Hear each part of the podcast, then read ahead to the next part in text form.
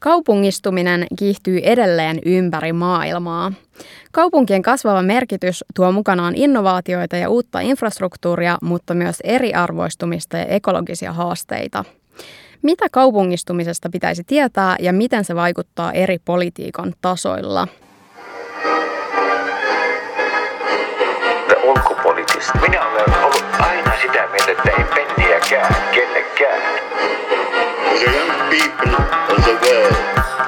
Wir haben so vieles geschafft. Wir schaffen das. China. And we had the most beautiful piece of chocolate cake that you've ever seen. There is one message. Human rights are women's rights and women's rights are human rights. Minullakin on sananvapaus. The ulkopoliittista. Parempaa ulkopoliittista keskustelua. Tämänkertaisessa The Ulkopoliittisesti jaksossa keskustellaan kaupungistumisesta globaalina trendinä ja sen mukanaan tuomista muutoksista. Asiantuntija vieraina meillä on maantieteilijä Suomen ympäristökeskuksen erikoistutkija Ville Helminen, joka on keskittynyt erityisesti yhdyskuntarakenteen tutkimukseen ja analysointiin, sekä yrittäjä, aktivisti Jalmari Saarla, kaupunkisuunnittelun ammattilainen ja urbaanien kysymysten asiantuntija. Jakson juontavat Annastiina Haapasaari ja Anni Lindgren. Kyllä, tosiaan tervetuloa Jalmari ja Ville tänne Kiitos studioon. Paljon. Kiitos. Kaupungistuminen tosiaan, kuten Annastiina tuossa mainitsi, se on yksi kansainvälisistä megatrendeistä. Ö, mitä semmoisia samankaltaisuuksia ja eroavaisuuksia kaupungistumisessa sitten on ympäri maailman? No mä tunnistaisin ainakin niin kuin nämä ongelmat sellaiseksi asiaksi, mikä niin kuin yhdistää kaupunkeja joka puolella. Eli ne ka- ikään kuin kaupunki tota niin, ympäristön ja, ja ylipäätään sen väestön ja toiminnan keskittymisen niin kuin tuottamat tämmöiset negatiiviset ulkoisvaikutukset, joita nyt voisi ajatella, että, että tämmöinen eriytymiskehitys, eli, eli että, että alueet, alueesta ja, ja tota, niin eri ihmisryhmistä niin ää, ikään kuin alueellisesti ää, tulee niin kuin erilaisia ja niin, on erilaisia kehittymisedellytyksiä. Ruuhkat, saasteet, terveysongelmat, tämän tyyppiset niin kuin asiat, asiat niin kuin on ainakin yksi ihan selkeä yhdistävä tekijä.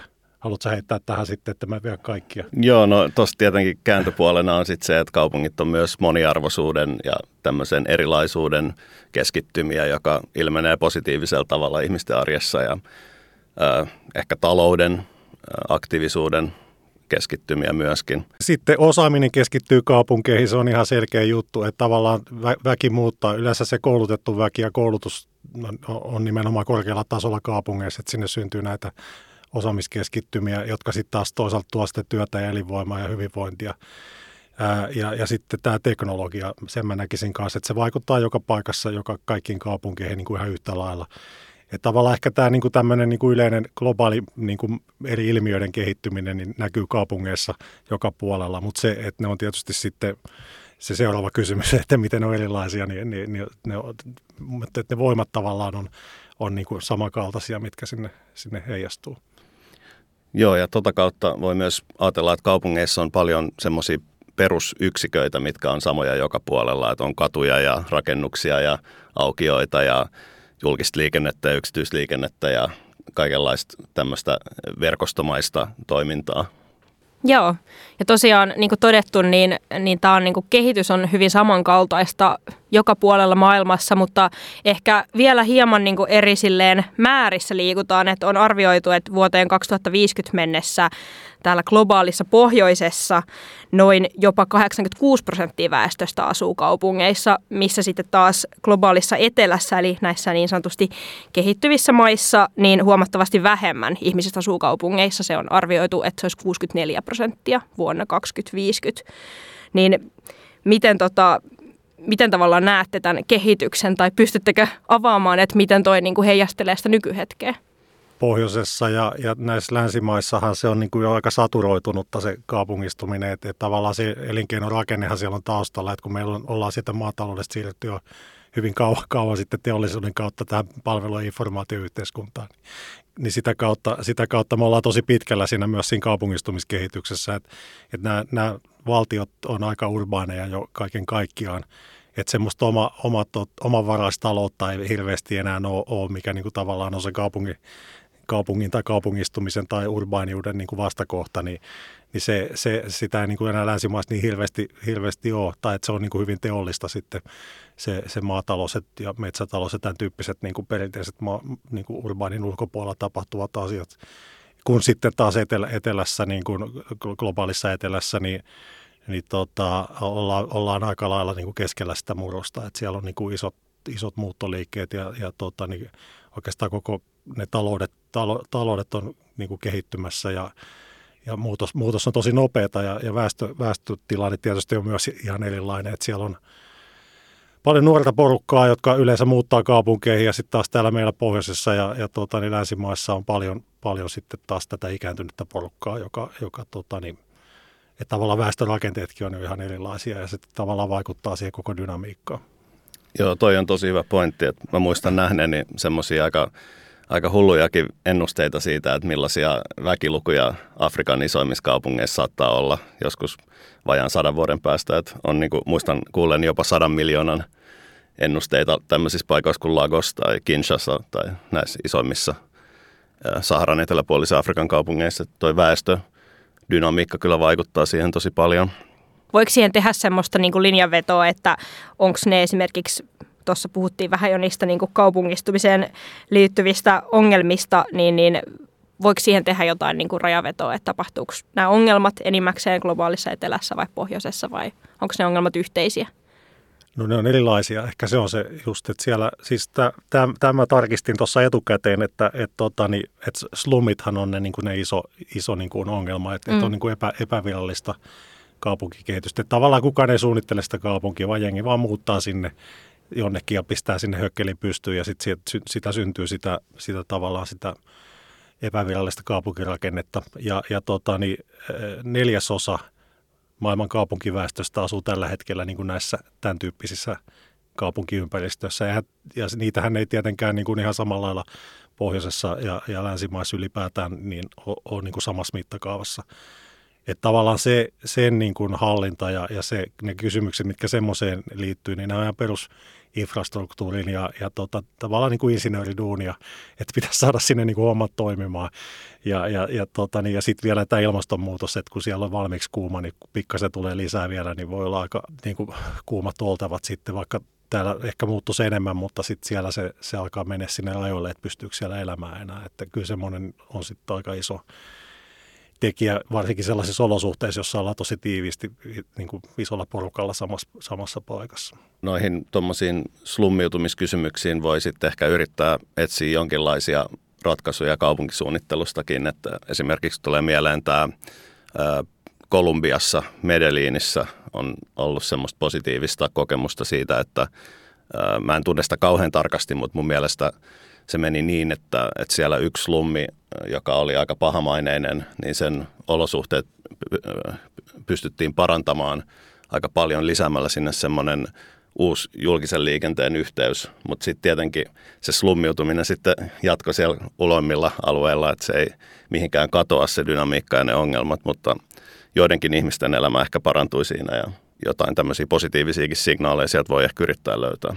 Jatketaan ehkä tuosta ähm, kaupunkien sisäisestä sosiaalisesta eriarvoistumisesta vielä myöhemmin, mutta Jalmari, sä oot perehtynyt erityisesti itä-eurooppalaisiin niin sanotusti postsosialistisiin valtioihin ja niiden kaupunkiympäristöihin.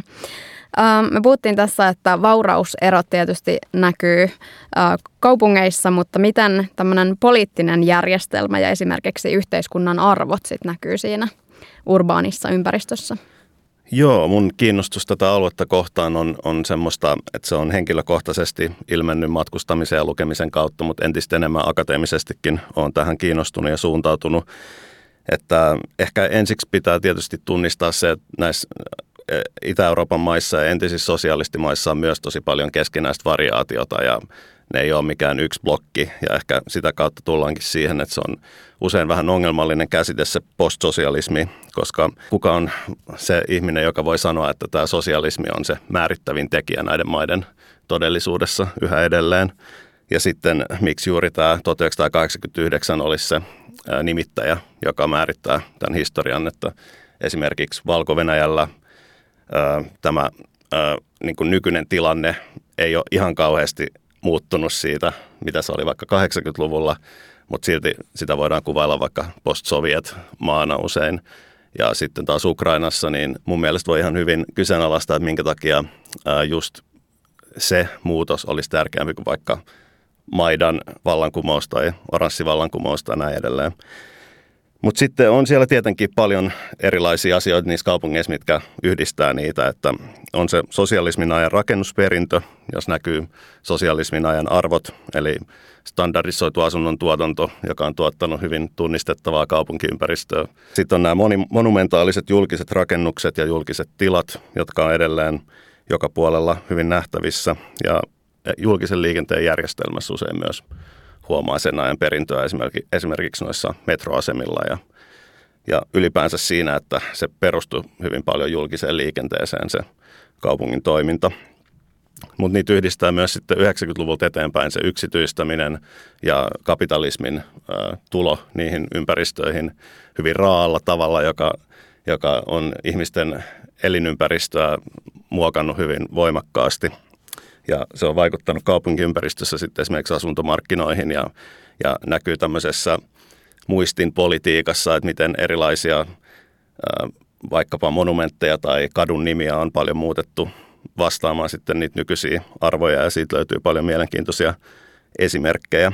Et varmaan monet muistaa pronssisoturkiiston Tallinnassa, mikä on ehkä meitä läheinen esimerkki tästä tematiikasta – ja nykyäänhän sitten näkyy tietenkin tämä illiberalismi, etnonationalismi, tämän tyyppiset poliittiset voimat, jotka nousee monissa näissä maissa. Ja kuten pol- poliittiselle polarisaatiolle on usein tyypillistä se, että urbaani ja ruraali eriytyy aika vahvasti, niin myös sitten näissä monissa kaupungeissa, näissä maissa on sitten paljon vastavoimaa sille kehitykselle, mitä me nähdään meidän uutisissa joka päivä. Vaikka Budapest on hyvä esimerkki sellaisesta todella vapaamielisestä kaupungista, joka on sitten Orbanin hallinnon ydin myöskin samaan aikaan. Hmm. Mielenkiintoista, kun piirrät tuommoista laajempaa kuvaa, että se on tietysti se neuvostoarkkitehtuuri ja joku kouvostoliitto ja tämmöinen on tietysti niin kuin klisee, mutta että siihen liittyy sitten tosi paljon muitakin ilmiöitä sen ympäriltä.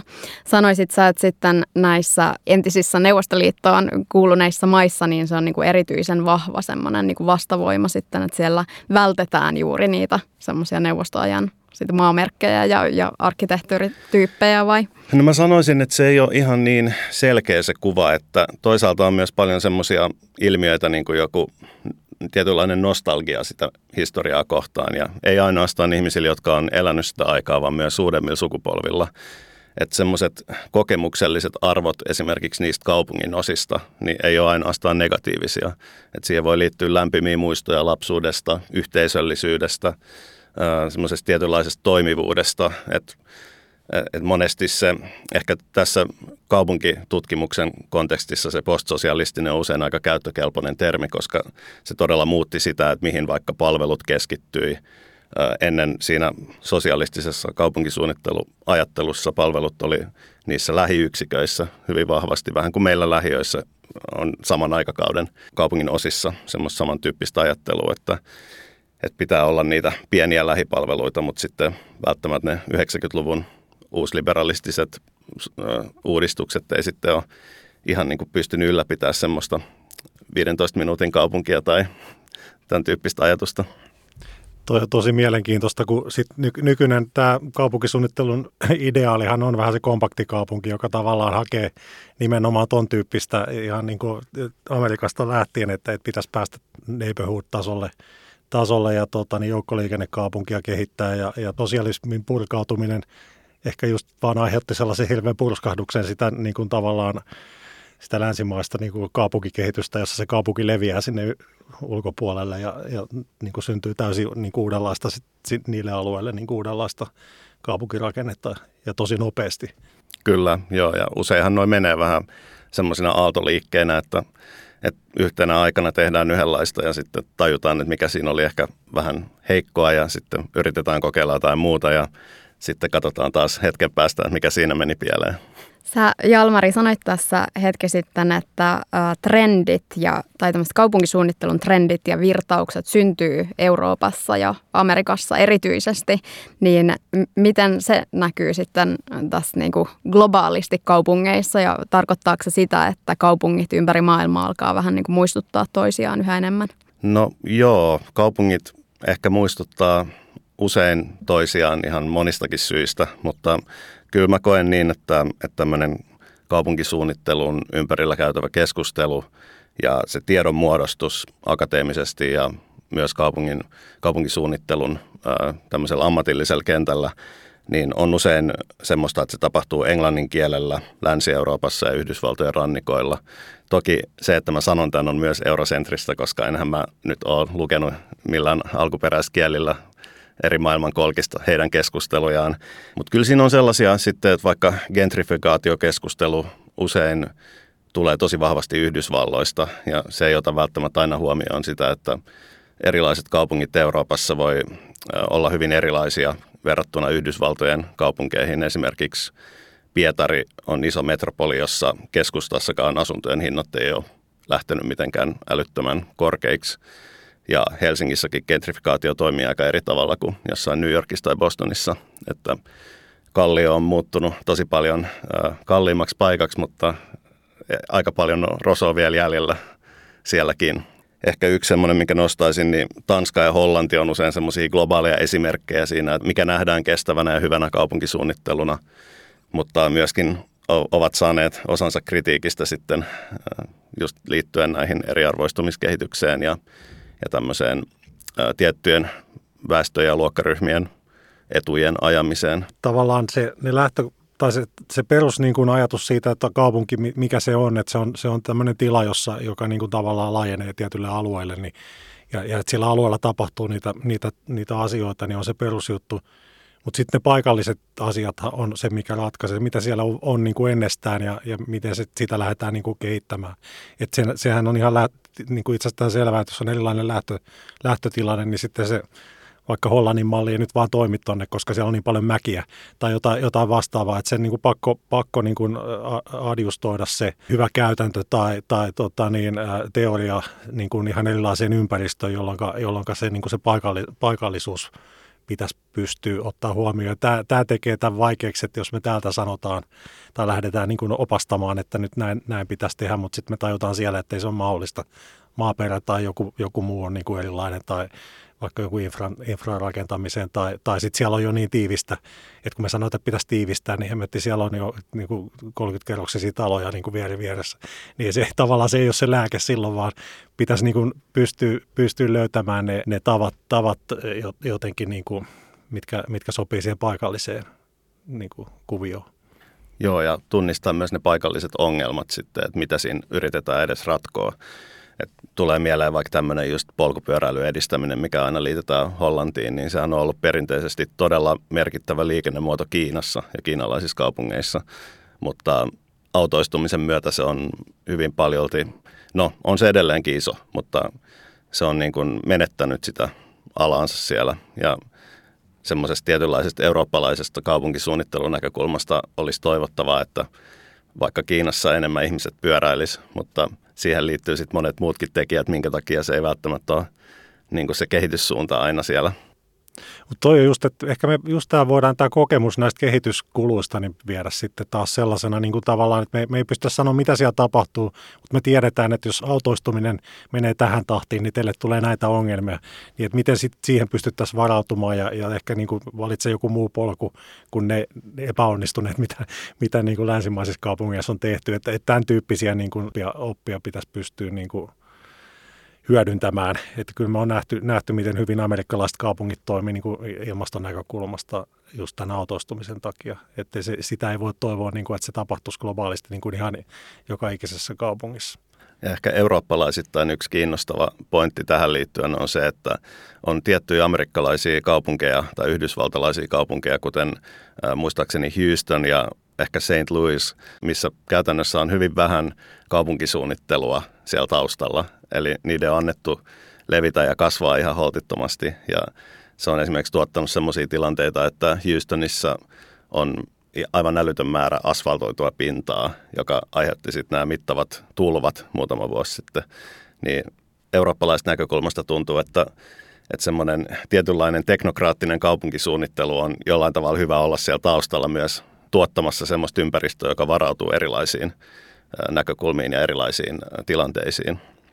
Jos puhutaan vielä näistä esimerkkeistä ja ihanteista ja ehkä mikä itselle tulee mieleen amerikkalaisten ja eurooppalaisten kaupunkien välillä, ehkä siinä kehityksessä on jotenkin se julkisen versus yksityisen tilan suhde. Ja tuntuu, että semmoiset ihanteet Euroopassa, ainakin viime aikoina, ja niin on ehkä niitä semmoisia ähm, julkista tilaa lisääviä ja demokratisoivia hankkeita, niin kuin joku kansalaistori ja sen ympäristössä olevat oodit ja, ja muut, niin onko se semmoinen uusi trendi vai onko se vain meillä täällä jotenkin heijastellen meidän ähm, ehkä pohjoismaisia ideaaleja? Jos mä nyt vaikka lähden hakemaan semmoisesta kuin tuota, kestävän kehityksen tavoitteet, niin kuin SDG näin, niin kyllähän siellä se tavallaan se on yksi, yksi semmoinen niin kuin mitattava asia ja, ja ta, selkeä tavoite, että olisi enemmän sitä avointa tilaa ja oli se sitten niin kuin tavallaan niin kuin viheralueita tai, tai johonkaan, johonkaan niin kuin vapaa pääsy tai sitten tällaisia julkisia tiloja tai, tai niin kuin aukioita tai, tai muuta, joka tuo siihen kaupunkitilaan sitä olo, olohuonemaisuutta. Että kyllä se on niin kuin ihan globaali tavoite tuoda se joka paikkaan se sama, sama ajatus.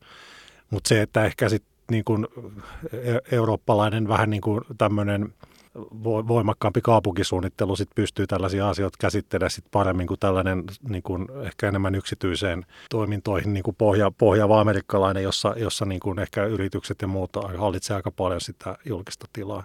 Tai siis ei, se ei ole silloin julkista tietenkään, jos se on niin kuin ostoskeskuksia ja tämän tyyppisiä. Joo, tulee mieleen, että, että toi kaupungit ja kaupunkitilat semmoisina olohuoneina, se liittyy semmoiseen meidän yhteiskunnan kehitykseen, että me ollaan yhä palveluvaltaisempia ja vähemmän tuotetaan asioita ja enemmän tuotetaan niitä elämyksiä ja kokemuksia ja palveluita. Ja se liittyy siihen, että miten vaikka kaupunkien keskustat kehittyy, että suuret kauppakeskukset on sijoittunut jonnekin tuonne vaikka Helsingissä Kehä Kolmosen luokse ja keskustassa sitten yhä vähemmän on suuria tavarataloja ja yhä enemmän voisi olla kysyntää ehkä sitten baareille ja tämän tyyppisille. Ja, ja sitten tulee mieleen toi tämä Creative Class-keskustelu, mitä on käyty kaupunkitutkimuksessa, eli toi Richard Florida ää, aikoinaan kehitti tämän käsitteen ja argumentoi, että tämmöiset luovat hipsterit tuo hyvinvointia kaupunkiin ja, ja heidän, heitä pitää saada kaupunkiin lisää. Ja se aikaan sai tietenkin hirveän myrskyn, koska oli asialla sitten myös kääntöpuoli, että gentrifikaatio ja alueellinen eriytyminen ja tämmöinen kaupallistuminen lisääntyy. Ja Floridahan itse sitten kritisoi itseään uudella kirjalla ja se on ihan kiinnostava se koko keskustelu. Jokaisesta kaupungistahan löytää nykyään semmoisen vanhan tehtaan, mistä voi saada käsityöoluita ja jotain paikallisten artesaanien tekemiä tuotteita ja tämän tyyppisiä. Että et se Floridan ajatus siitä luovan luokan kaupungista, niin se yhä vaikuttaa paljon siihen, että miten kaupunkeja suunnitellaan ja minkälaisia kaupunkitiloja havitellaan.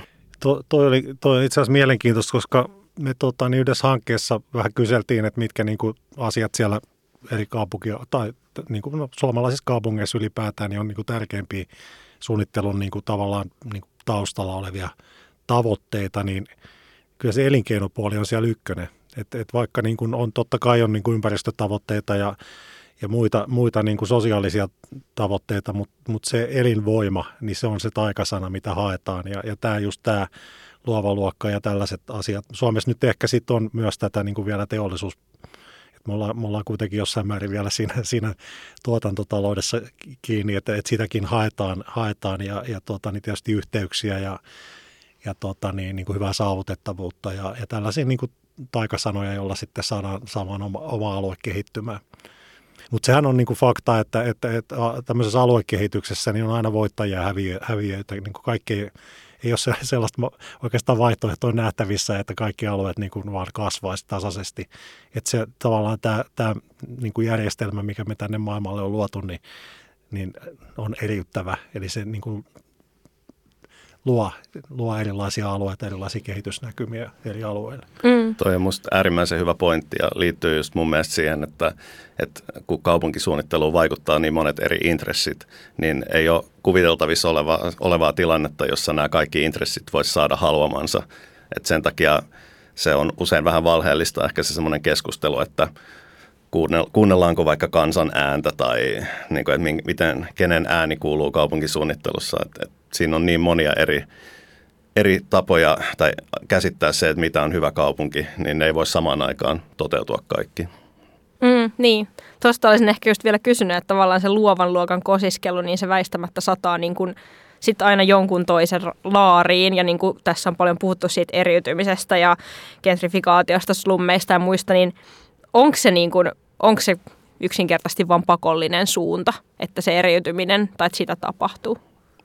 Mä voisin sanoa ehkä tuohon luovaan luokkaan vielä semmoisen pointin, joka ei mun mielestä niin usein tule esille, että tietyllä tavalla se, että me tehdään semmoista kaupunkia, joka kosiskelee näitä ryhmiä, niin se sataa ei ainoastaan niiden omistavien tahojen laariin, vaan se luo myös, jos, jos tämä käsitetään olevan sellaista kaupunkia, jossa esimerkiksi kävely ja pyöräily on etusijalla, niin se luo myös turvallisempaa ja inklusiivisempaa kaupunkia e-, esimerkiksi lapsille ja vanhuksille ja perheille, tämmöisille ihmisille, jotka liikkuu vaikka hitaasti – niin mun mielestä se on yksi aspekti siinä ja, ja tota, sen takia se käsitetäänkin ehkä tuolla Yhdysvalloissa enemmän semmoisena sosiaalisen oikeudenmukaisuuden kysymyksenä, kun taas täällä Helsingissä, Suomessa, Euroopassa, niin usein nähdään sitten niitä kriittisiä puolia siihen, että mi, mitä se voi tarkoittaa se gentrifikaatio ja tämän tyyppiset ilmiöt.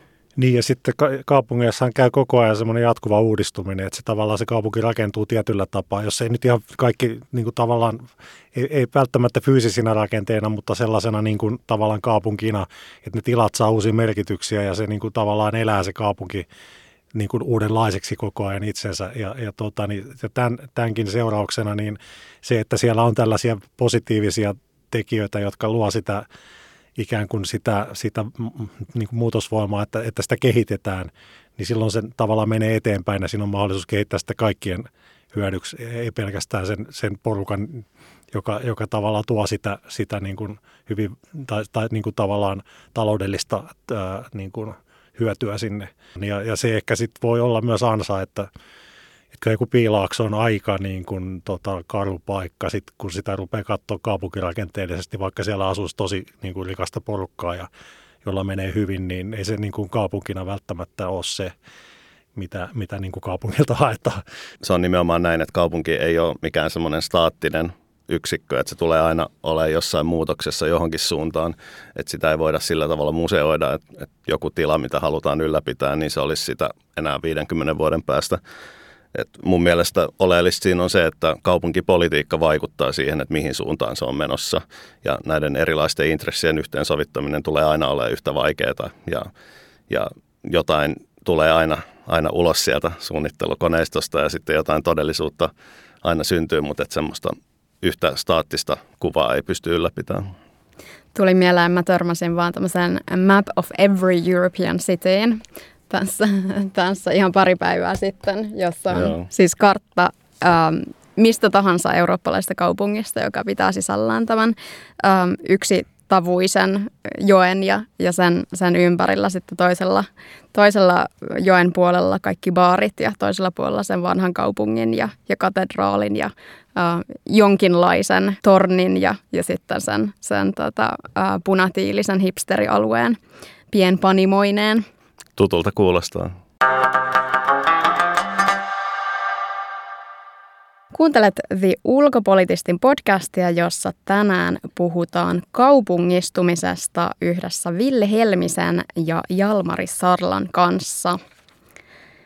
Miten urbaanien alueiden suunnittelussa on otettu huomioon perinteiset ja uudet turvallisuusuhkat? Tässä tuli esille tämä ähm, esimerkiksi tulvat, joita voidaan, voidaan välttää ja tämän tyyppiset ympäristöongelmathan on, on lisääntymässä monilla alueilla ja sitten tietysti sit voidaan miettiä myös esimerkiksi Ukrainan sodan kontekstissa, sodissa ylipäänsä nykypäivänä paljon näistä iskuista ja kamppailusta tai taisteluista keskittyy kaupunkeihin, niin ähm, voiko jollain tavalla esimerkiksi siviilejä suojella kaupunkisuunnittelulla?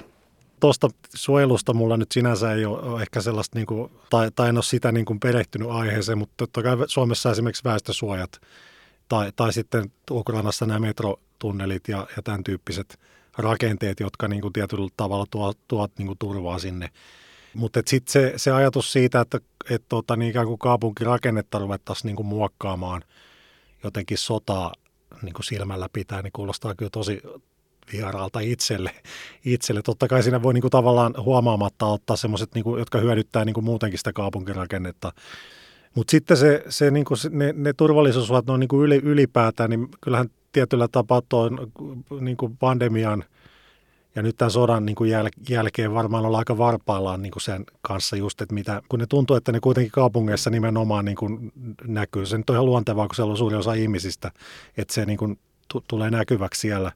Ja, ja jotenkin tämmöisen resilientin kaupungin niin kuin lähtökohdat on ehkä se kaupunkisuunnittelun niin kuin tulokulma sitten tähän koko juttuun. Et, ja toisaalta on semmoinen tekninen ää, resilienssi, että me niin kuin rakennetaan sinne systeemit ja infrastruktuurit ja muut sellaiseksi, että ne on helppo korjata ja, ja palauttaa ja, ja ne ei niin kuin romahduta ja eikä, eikä luo sellaisia keskinäisriippuvuuksia, jotka niin kuin pistää kaiken matalaksi kerralla, vaan että siellä on niin kuin varajärjestelmää ja muuta.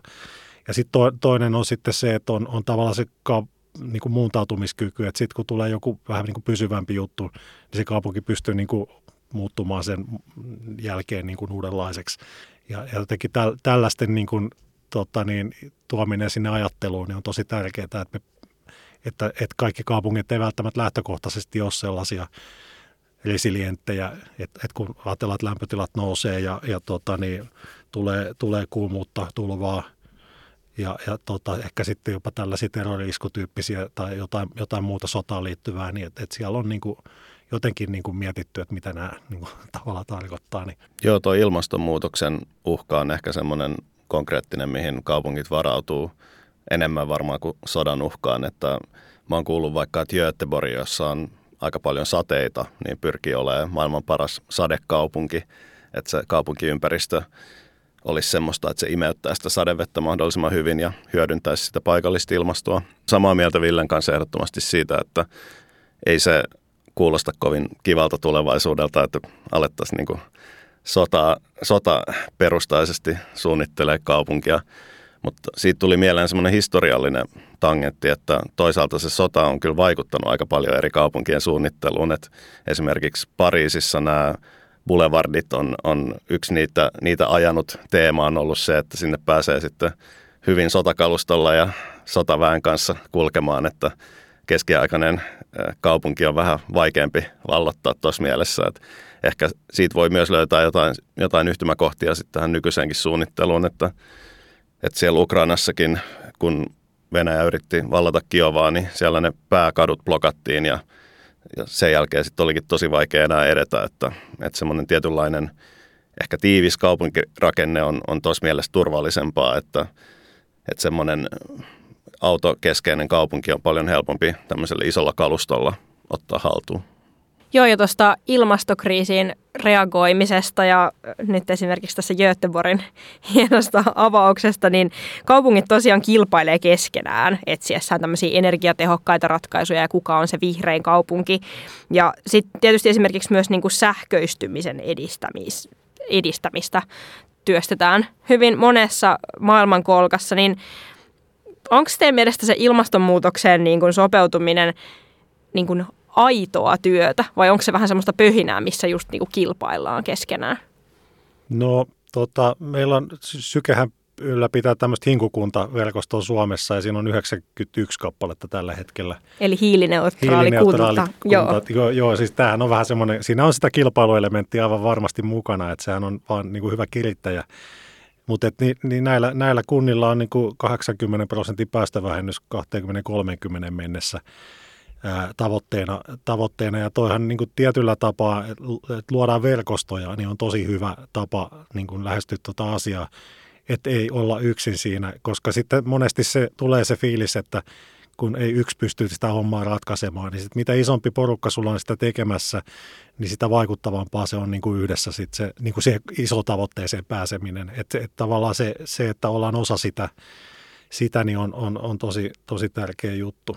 Joo, semmoinen mulla tuli mieleen, että, että kaupungin tiivistäminen ja se keskustelu siinä ympärillä, niin sehän kytkeytyy aika paljon näihin ilmastokysymyksiin myöskin, että se nähdään, tiivis kaupunki nähdään olevan ilmastopolitiikkaa usein, ehkä tietysti poliittisissa piireissä. Ja se liittyy siihen ajatukseen, että tiiviimpi kaupunki käyttää näitä olemassa olevia resursseja tehokkaammin, esimerkiksi palveluita, liikennejärjestelmää, katuja, tämän tyyppisiä asioita. Ja siinä tulee näitä kasautumisetuja ja sen takia puhutaan 15 minuutin kaupungista tai Tukholmassa puhutaan yhden minuutin kaupungista, että Aha. olisi niin, kuin niin lähellä kaikki palvelut, ettei tarvitsisi ikinä lähteä mihinkään pidemmälle. Mutta toisaalta se on tosi polarisoitunut aihe ja tosi politisoitunut aihe ja siinä on erilaisia näkökulmia, jotka on monet ihan, ihan legitiimejä omalla tavallaan. Mutta mä näkisin sen niin, että siinä törmää kaksi erilaista näkökulmaa. Et on tämmöinen systeemitasoinen käsitys ekologiasta, jos pu- puhutaan nimenomaan näistä resurssien käytöstä ja mietitään esimerkiksi, että kuinka paljon metsää kaatuu per uusi asuinneliö, tämän tyyppisiä näkökulmia. Ja sitten toisaalta on sitä paikallista ekologiaa korostava näkemys, joka sitten sitä käytetään paljon sitten rakentamisen ja tiivistämisen tai sitä kohtaan kriittisesti suhtautuvassa aktivismissa ja keskustelussa. Niin, toi on kyllä tosi hyvä, hyvä pointti. Ja siis tämä, just tämä niin kuin tämmöisen niin kuin paikallisen ja sitten sen koko kaupungin niin kuin välinen jännite. Että et et se tiivis voi tarkoittaa niin montaa asiaa. Että se kompaktihan tarkoittaa käytännössä sitä koko kaupunkirakennetta. Et puhutaan kompaktikaupungista, niin me ei puhuta silloin niin ainakaan mun, mun niin kuin itselleni muodostaman käsityksen mukaan niin kuin, niin kuin asuinalueesta itsessään, vaan siitä niiden muodostamasta kokonaisuudesta, että miten se tavallaan rajautuu suhteessa siihen muuhun niin kuin ympäröivään alueeseen.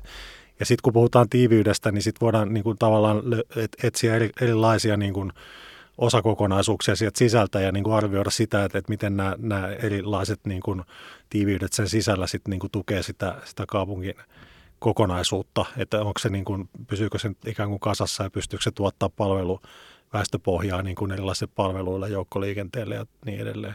Mutta sen mä, sen mä tässä, tässä niin kuin, ö, no, nostaisin tuon niin kuin tosi iso haaste kaupunkisuunnittelulle tämä, ilmastonmuutos. Ja, kun se, siis suunnitteluhan on muutenkin yhteensovittamista, että me niin kuin laitetaan eri arvoja ja eri, eri tota, niin, niin kuin asioita ja niin kuin alueellisesti samalla alueella niin kuin sovitetaan yhteen, niin niin, niin silloin kun meillä on periaatteessa hillintä, eli meidän pitäisi vähentää asioita, niin kun, sitten toisaalta meidän pitäisi sopeutua siihen muutokseen, koska se tapahtuu joka tapauksessa. Eli meidän pitäisi pystyä ottaa se huomioon, että se tosiaan, että, että nämä, nämä, niin kuin nämä probleemit saadaan ratkaistua, mitä sieltä lämpenemisestä tulee.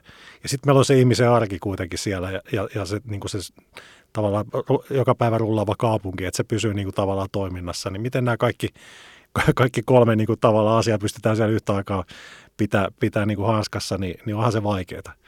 Joo, samaa mieltä tuosta ja mun mielestä kaupunkien ilmastopolitiikka on samaan aikaan sekä aitoa että pöhinää. Et siinä on nämä molemmat puolet olemassa.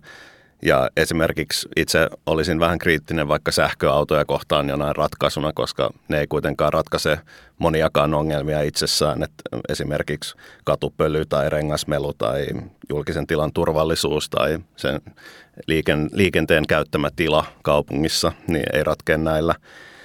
Ja mun näkökulma on se, että ehkä ne parhaat ja edullisimmat ja jotenkin toimivimmat vastaukset löytyy usein kaupunkien historiasta, eikä välttämättä tämmöisistä todella äh, erikoisista tulevaisuuden kuvista. Et tarvitaan tietenkin kaiken maailman teknologisia ratkaisuja ja energiatehokkuutta ja tämän tyyppisiä asioita, mutta sitten on todella hyvää kaupunkiympäristöä, joka on ollut sen saman, samanlaista jo tuhansia vuosia ja sen tyyppisiä ratkaisuja voidaan yhä edelleen tuottaa. Jos puhutaan poliittisesta päätöksenteosta laajemmin, niin tässä tuli hyvin näitä esimerkkejä, että kuinka kaupunkisuunnittelulla voidaan luoda ratkaisuja esimerkiksi ilmastonmuutoksen hillitsemiseen ja näin. Mutta äh, millaisessa roolissa te näette, että kaupunkitasolla tehtävä politiikka muuten on, että, eli että kuinka ähm, alue- tai kaupunkipolitiikka sitten kytkeytyy vaikka isoissa metropoleissa, niin miten se linkittyy siihen valtiolliseen päätöksentekoon tai globaalisti sit näiden haasteiden ratkaisemiseen. Se on mun mielestä tietyllä tavalla omassa putkessaan siinä mielessä, että, että siellä päätetään niistä konkreettisista paikalliseen ympäristöön liittyvistä asioista ja paikalliseen kaupungin toimintaan liittyvistä asioista. Mutta sitten toisaalta ne kaikkien maiden päättäjät yleensä asuu siellä pääkaupungissa, kaikki poliittinen, taloudellinen toiminta keskittyy niihin, niin se on niin väistämättä aina keskeistä mille tahansa valtiolle, että mitä siellä pääkaupungissa tapahtuu.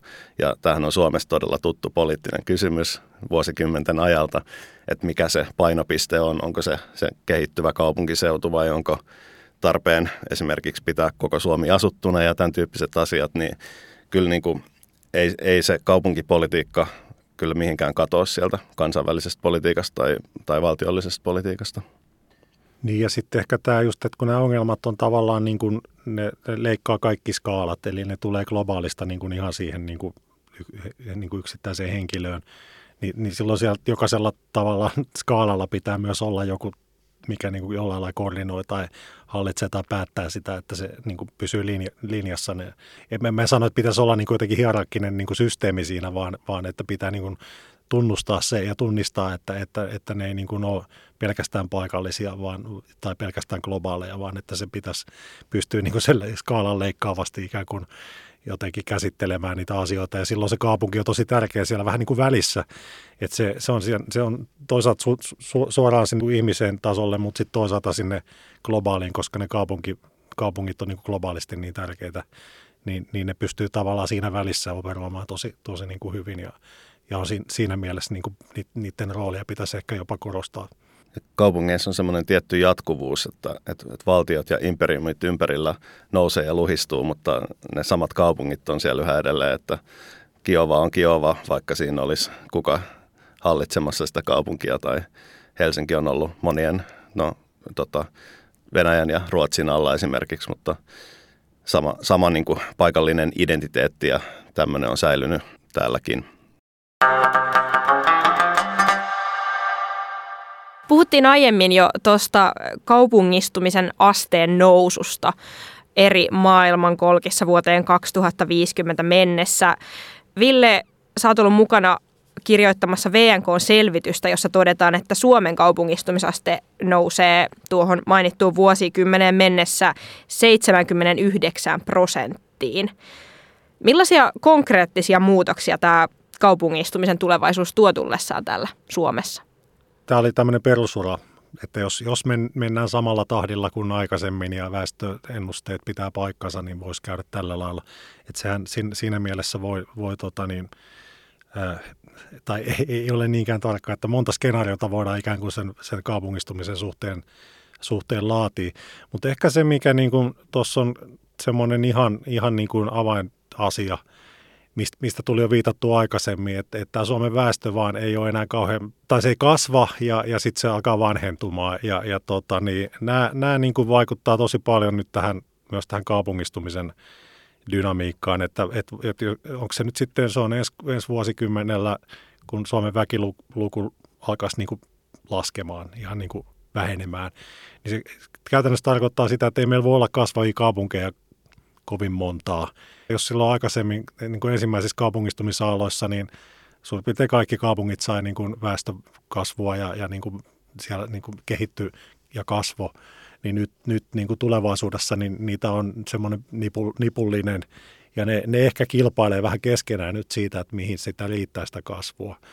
Ja, ja siinä on ehkä nyt viime aikoina ollut tämä Tampere on nyt kirittänyt aika, aika kovasti tässä viime aikoina ja, tota, niin, ja, ja varmaan Turku nuolee näppejä tuolla, että mitäs, mitä se voisi keksiä. Ja, ja sitten nämä, nämä tota, niin, ää, muut suuremmat kaupungit, kaupunkiseudut on, on, on sitten tässä maal, maankäyttö, asuminen, liikenne niin kuin näissä sopimuskuvioissa, eli siellä niin kuin kehitetään sitä kaupunkiseutua seutua ja valtio niin kuin osallistuu siihen kehittämiseen. Nämä nyt ehkä niin kuin on, on ajateltu lähtökohtaisesti on ainakin niitä niin kuin menestyviä – kaupunkiseutuja. Tietysti yliopisto ja tämmöiset asiat vaikuttaa tosi vahvasti taustalla. Mutta sitten se, se, että et on, on tätä monipaikkaisuutta, se tietyllä lailla niin sitä Suomen aluekehitystä pikkasen tasoittaa. Ja, ja sitten tällaiset, niin kuin, siis kun ei se ole niin ykselitteistä, että okei, on kaupungistuminen, mutta ei se niin selitä tai, tai tyhjänä pajatsoa. Että siellä on hyvin paljon erilaisia niin kuin, muuttosuuntia ja sitten on, on tätä tota, niin, ää, maahanmuuttoa, joka keskittyy tietyllä tavalla. Esimerkiksi nyt se on tosi keskittynyt niin kuin Helsingin seudulle, eli, eli muu Suomi ei sitä niin paljon hyödy, vaikka sielläkin se tietysti näkyy. Niin se, että miten, miten tämä muuttaa sitä dynamiikkaa, että tuleeko kuitenkin niin kuin Helsingin, Helsingin seudusta niin se semmoinen globaali monikulttuurinen kaupunkialue, jota on niin kuin muuallakin maailmassa sit suhteessa siihen, että ne muut suomalaiset kaupungit saattaa jäädä sitten enemmän tämmöisiksi niin kuin perinteisemmiksi niin kuin kaupungeiksi, jotka niin kuin palvelee sitä omaa aluetta ja on sen keskuksina. Ja sitten tämä tietysti energia ja, ja, ja tota niin, luonnonvaroihin liittyvät asiat, jotka sitten taas tähän meidän alue, aluekehitykseen vaikuttaa tosi vahvasti, niin ne, ne, ne saattaa sitä kuviota sitten vielä, vielä tota niin kuin muuttaa siitä, just siitä, että ajatuksesta, että kaikki olisi niin kuin kaupungeissa. Meillä tapahtuu tosi paljon asioita muuallakin maassa. Tuossa oli tosi kattava analyysi, mutta mä voisin lisätä ehkä vielä semmoisen toiveikkaan näkökulman, että kun me puhutaan maahanmuutosta täällä Suomessa usein tosi semmoiseen huolestuneeseen sävyyn, niin kaupungit on ikiaikaisesti ollut maahanmuuton paikkoja ja muuttoliikkeiden keskuksia ja kosmopoliittisia ympäristöjä, jossa erilaisuus kohtaa. Ja mä uskon, että tulevaisuudessakin niin ei ole isossa kuvassa ongelmaa siinä, että, että erilaiset uskonnot ja kulttuurit ja väestöryhmät elää kaupungeissa. Että sieltä voi löytää myös niitä ratkaisuja sitten, että miten, miten sitä ongelmaa esimerkiksi väestörakenteen kohdalla ja, ja tota, erilaisten turvallisuusuhkien kohdalla niin voidaan löytää ratkaisuja niihin. Tuossa vähän jo kosketettiin meidän viimeistä kysymystä. Tässä aletaan nyt lähestyä jakson loppua, mutta ollaan puhuttu tässä nyt paljon siitä, että kaupungit on vähän niin kuin kaiken taustalla ja, ja niin kuin myös tulevaisuudessa näin kuitenkin todennäköisesti on. Niin millainen on sitten se tulevaisuuden kaupunki? Saatte nyt maalata utopia tai dystopia tai molempia, niin kuinka näette tämän kehityksen? No tota, se, siellä on ehkä enemmän sitä dystopiaa niin kuin, tota, niin, ikään kuin siellä kristallipallossa kuin sit, sit, tota, niin, niin kuin olisi, olisi, olisi tarpeen. Eli, eli jotenkin niin kuin se, se, että miten me saadaan ratkottua niitä ongelmia, niin on ehkä se iso kysymys, että, että, että onko, ne niin kuin itse, onko, onko se itse asiassa utopia, että me saadaan niitä ratkaistua. Ja, ja, ja tota, ne, ne maailmat, mit, mitä tavallaan se, se ilmastonmuutos meille niin kuin näyttää, niin on aika, aika pahan näköisiä. Ja sitten taas tämä, että jos me, tämä on mun mielestä mielenkiintoinen tämä Smart City tavalla, että me te, teknistetään kaikki ja tuodaan se, niin kuin se meidän tietokonemaailma siihen kaupunkiin ja, ja siellä on antureita ja, ja kaikki niin kuin, kaikkea seurataan ja mitataan ja, ja tota niin, niin kuin valvotaan. Jossain joku kontrollihuone, jossa joku säätää jotain ja, ja kaikki on helppoa ja la, niin kuin ei tarvitse miettiä mitään, niin, niin se, semmoinen, niin kuin, se voi kuulostaa, että se ratkaisee paljon asioita, mutta sitten toisaalta se on myös hyvin todennäköistä, että se tekee meistä aika niin kuin laiskoja ja tyhmiä. Eli me ei sitten niin tavallaan ole kauhean smartteja niin semmoisessa maailmassa. Eli se pitäisi se kaupunki saada niin kuin jotenkin säilyttämään se, se, sen kaupungin ne, ne, ne hyvät jutut, mitä kaupungista ylipäätään on, miksi ne ylipäätään on muodostunut. Noista helposti tulee suljettuja ja, ja, tota, niin, ja just sellaisia, että niissä ei niin kuin tavallaan ei lennä ideat eikä, eikä tota, kukaan viihdy ja, ja, ja ah, ihmiset vaan ahdistuu ja tota, niin, no esimerkiksi niin kuin aktiivinen niin kuin liikkuminen voi vähentyä todella, todella niin kuin paljon, jos, jos tota, niin kaikki tehdään mahdollisimman helpoksi. Et osa kaupunki on se, että sieltä löydetään uusia juttuja ja, ja ei tiedä, mitä seuraavan nurkan takaa tulee ja, ja tulee yllätyksiä ja, ja tota, niin, asiat, asiat ei ole niin kuin tavallaan niin kuin järjestyksessä, niin se on yksi kaupungin idea.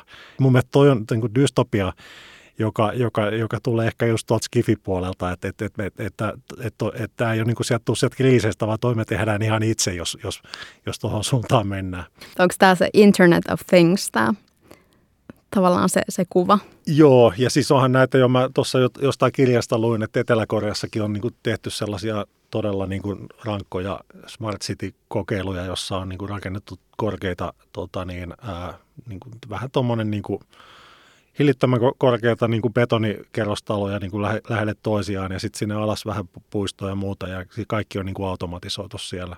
Se on, se on tosi luontaa työtävää niin kuin kaupunkiympäristöä ja ehkä just sellaista niin kuin, sellaista niin kuin modernin niin kuin sellaista niin kuin, kun, kun, tota niin, ruvettiin niin kuin jotenkin ideoimaan kaupunki kokonaan uudestaan, niin nyt se niin kuin toteutuu tuolla Itä-Aasiassa Aasiassa niin kuin konkreettisesti, että tehdään niitä asioita, mitkä Euroopassa jo niin kuin tavallaan todettiin, että ei, ei kukaan oikeasti voi niin kuin vetää koko Pariisia tasaiseksi ja laittaa sinne semmoisia pyttyjä pystyy, pystyy tasaisin välein, että et, et, se on ihan hölmöä, mutta et siellä niin kuin tehdään sitä. Että ne, ne on se, se kiinalainen ja tai korealainen tota niin, kaupungistuminen on, on tuollaista niin kuin suht kohtuutonta. Tähän liittyy sitten myös tähän dystoppiseen puoleen tämä ja Smart City-ajatteluun tämä ajatus siitä, että, että meidän kaupunkikehitystä määrittelee yhä enemmän ne piilaakson teknologiajätit ja meidän tiedot menee yhä enemmän sinne ja, ja myöskin meidän, meidän resursseja valuu sinne päin. Ja mä muistan, että olikohan se Torontossa oli semmoinen Smart City-projekti, missä Google oli päätekijä ja sitten se kaatui siellä, kun paikalliset vastusti sitä niin paljon. Että se oli yksi semmoisia isoimpia vastalauseita, mitä tämä Smart City-diskurssi on saanut viime vuosina. Ja se on ihan varmaan tervetullutta. Mutta mun oma näkökulma ehkä tuohon on se, että, että mä uskon kyllä, että kaupungit on tosi resilienttejä ympäristöjä ja, ja kyllä me selvitään kaupungeissa näiden haasteidenkin yli ja kriisien yli. Ja tulevaisuudessa, vaikka mä oon suuri Skifi-fani, niin mä en, en visioi, että kaupungit olisi semmoisia Skifi-mielikuvien mukaisia täysin muuttuneita ympäristöjä, vaan vaan se on oikeastaan aika todennäköistä varmaan, että niissä on hyvin paljon samaa kuin tälläkin hetkellä – ja ne hyvät puolet, on, jos niitä pystytään säilyttämään, niin on just, liittyy siihen arkiseen ympäristöön siinä lähellä ja, ja mitä kaikkea siellä voi tehdä ja siihen yhteisöllisyyteen ja just niihin yllätyksellisiin puoliin, että mitä siellä kulman takana on ja minkälaisia ihmisiä siinä lähistöllä asuu ja niin edelleen. Hienoa, saatiin vähän sinne myös tuommoista pientä utopiakulmaa ja lohdun sanoja tähän loppuun. Hei, suurkiitos teille Jalmari Sarla ja Ville Helminen. Kiitos. Kiitos paljon.